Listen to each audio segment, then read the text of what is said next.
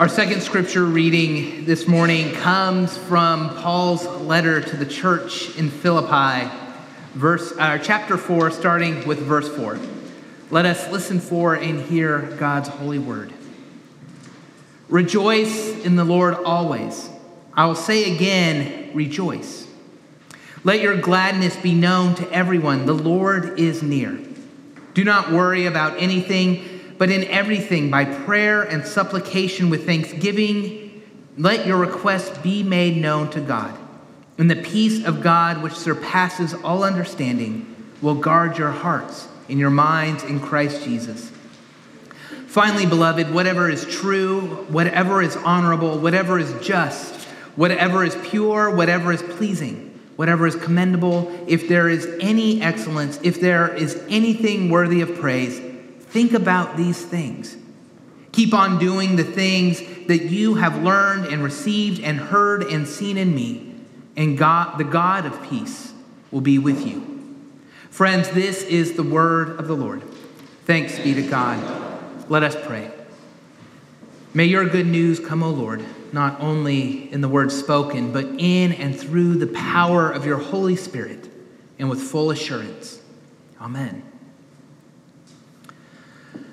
several merchants, a printer, a shopkeeper, a silk worker, two tailors, and a hat maker. Those were the occupations listed on the passenger manifest for the Mayflower when it set sail from Plymouth, England in September of 1620. None of them terribly practical job skills when the goal was survival in a hostile environment thousands of miles from home. Some scholars suspect there may not have been a single farmer or a hunter or even a fisherman among them. We do know that for sure the pilgrims failed to bring with them any cows, horses, plows, or fishing line. They did, however, have candle snuffers, a drum, a trumpet, and a complete written history of the Ottoman Empire. Oh, and one gentleman brought along 126 pairs of shoes for himself.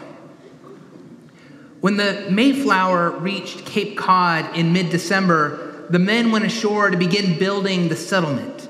But the winter was so harsh that more than half of them died during construction. The women and children stayed on board the ship where tuberculosis, scurvy, and pneumonia took their toll. By spring, fewer than 50 of the original 110 passengers were still alive.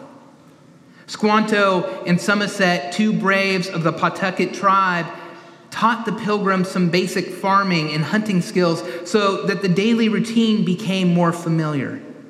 But it never was what anyone would call easy. They saw more than their share of suffering and starvation. Every single person lost at least someone that they loved to illness or disease. They had barely survived that first miserable winter when suddenly there was another one looming on the horizon. Circumstances were bleak and the future grim. And Governor Bradford had the gall to say, Inasmuch as God has given us an abundant harvest and made the forests to abound with game and the seas with fish, and inasmuch as God has protected us from danger, spared us from disease, and granted us freedom to worship, now I proclaim that all pilgrims gather at the meeting house on Thursday, November the 29th, to render thanksgiving to Almighty God for all God's blessings to render thanksgiving to God for all of God's blessings. It sounds to me like Governor Bradford had been reading the book of Philippians. Rejoice in the Lord always. Again, I will say, rejoice. Let your gentleness be known to everyone. The Lord is near. The Bible is full of commands to rejoice, which sometimes sounds a little like, hey, have a nice day. But instead of accompanying a yellow smiley face, the Bible commands appear in highly unlikely places. Rejoice in the Lord always, Paul says. What he doesn't say, and what we learn almost accidentally, is that he's writing these words while sitting in a prison cell awaiting trial. He's isolated from his colleagues. He's worried about the churches he started, and he's well aware that this trial could result in his death. Paul has plenty to be concerned about. And so, what does he say? Rejoice in the Lord always. Again, I will say, rejoice. In the four short chapters of this letter to the church in Philippi, the word joy or rejoice appears 14 times. I know what it is to have little, Paul says, and I know what it is to have plenty. I've learned the secret of being well fed and of going hungry, whether my hands are full or my hands are empty. Rejoice in the Lord always. I don't know about you, but sometimes that feels hopelessly unrealistic to me. To rejoice always? Life just doesn't work that way.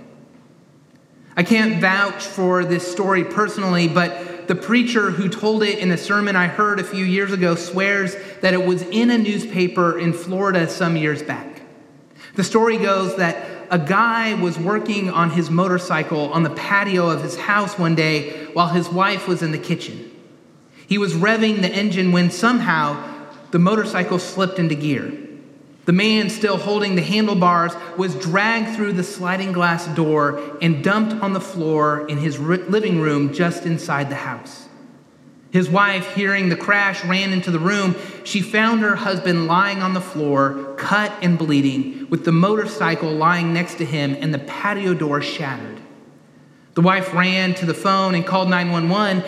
Now, they lived up at the top of a large hill, so she went down several flights of stairs to the street to direct the paramedics up, to the, up the steps to the house. After the ambulance arrived, the tra- the, and transported her husband to the hospital, the wife picked up the motorcycle and pushed it back outside. She noticed that some of the gasoline had spilled on the floor, so she grabbed some paper towels and wiped it up. She went to the bathroom to wash her hands and tossed the paper towels into the toilet. Then she left to go meet her husband at the hospital. The husband was treated in the ER and released to come back home. He walked in the house where he saw the shattered patio door, the hole that he'd knocked in the living room wall, and the damage that he'd done to his motorcycle. It was a mess, and he was very upset with himself. He went into the bathroom, sat on the toilet, and lit a cigarette. After finishing, he stood halfway up and flipped the cigarette between his legs into the toilet bowl. The wife was in the kitchen when she heard a loud explosion and her husband screaming. She ran into the bathroom to find him lying face down on the floor, his trousers blown away, with burns up and down the back of his legs. His wife again ran to the phone and called 911. As luck would have it, have it, the same ambulance was sent, and the wife met the drivers down on the street again. The paramedics loaded her husband on the stretcher and began to carry him down to the ambulance. While they were going down the steps, one of the EMTs asked his wife what her husband did to burn himself so badly. She told them the story, and the paramedics started to laugh. So hard that one of them dropped the stretcher and dumped the husband out. He found, fell down the rest of the stairs and broke his arm. I haven't had to make that hospital visit yet, thankfully. But I know what it's like when it feels as if the entire universe is conspiring against you. I know that you do too. I wrote this sermon this week in the midst of talking to some folks who've been laid off or fear losing their jobs in the next few months.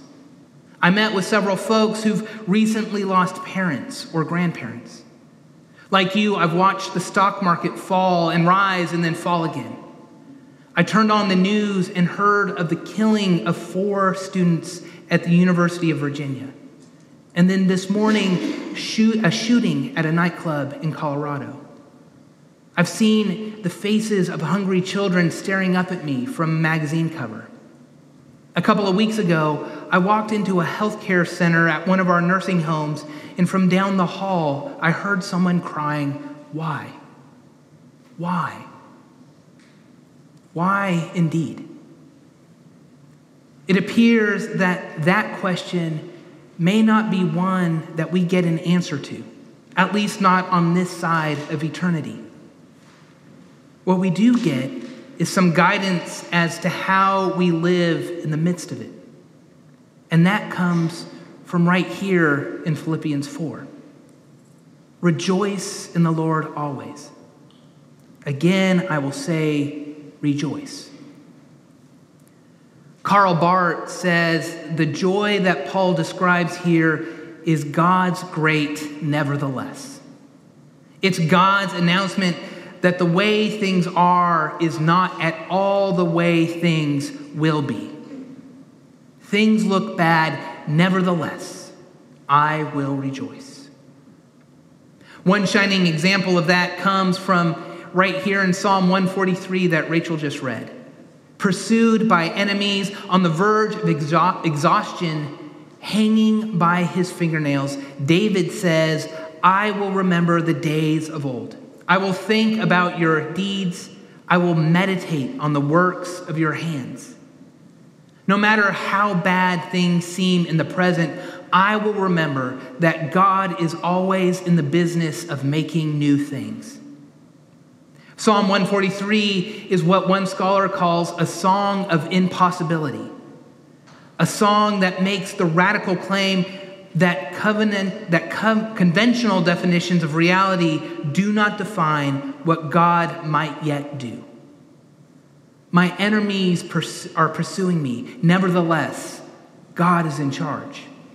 Everything in my life seems to be going wrong. Nevertheless, God has been faithful in the past, and God can be trusted in the future. Whatever comes, Whatever happens, whatever goes right or wrong in my life, whatever is next, I will, I will rejoice in the Lord always. I don't know about you, but there are plenty of days when I don't feel like doing that. There are plenty of days that by 10 o'clock in the morning, I'm wondering if things could possibly get any worse. I know you've had those too. Or maybe you're having one of those years. People we love get sick and die. Or the person who declared that they would love you forever decides that someone else is more interesting. Or the college that seems so perfect for you says you're 87th on the wait list. Or the company you've invested 25 years in determines that, determines that now your position is redundant. Nevertheless, Paul says, when the worst seems to be hap- when the worst seems to happen, nevertheless, I will trust in God. When life seem, seems unbearable, nevertheless, I will remain faithful.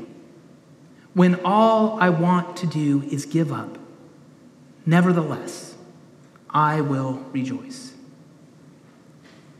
If you're like me, sometimes my brain needs a little help remembering to do that. That's why when we gather here on Sunday mornings, we sing. We sing not just because we need some way to fill up an hour long worship service because a 45 minute sermon would be excruciating. we sing because singing reminds us of who we are and what we know to be true about God. The psalmist says, I will, medi- I will meditate on all your works. The Hebrew word for meditate actually means to hum. So to meditate on God is to hum the melody of God's faithfulness. That's why we sing. We sing so those songs, those words, are humming through our hearts and our minds for the next seven days. We sing, and the melody sticks in our souls and carries us through the week, no matter what comes. We sing the songs we're singing this morning. We sing, we gather together to sing the Lord's blessing.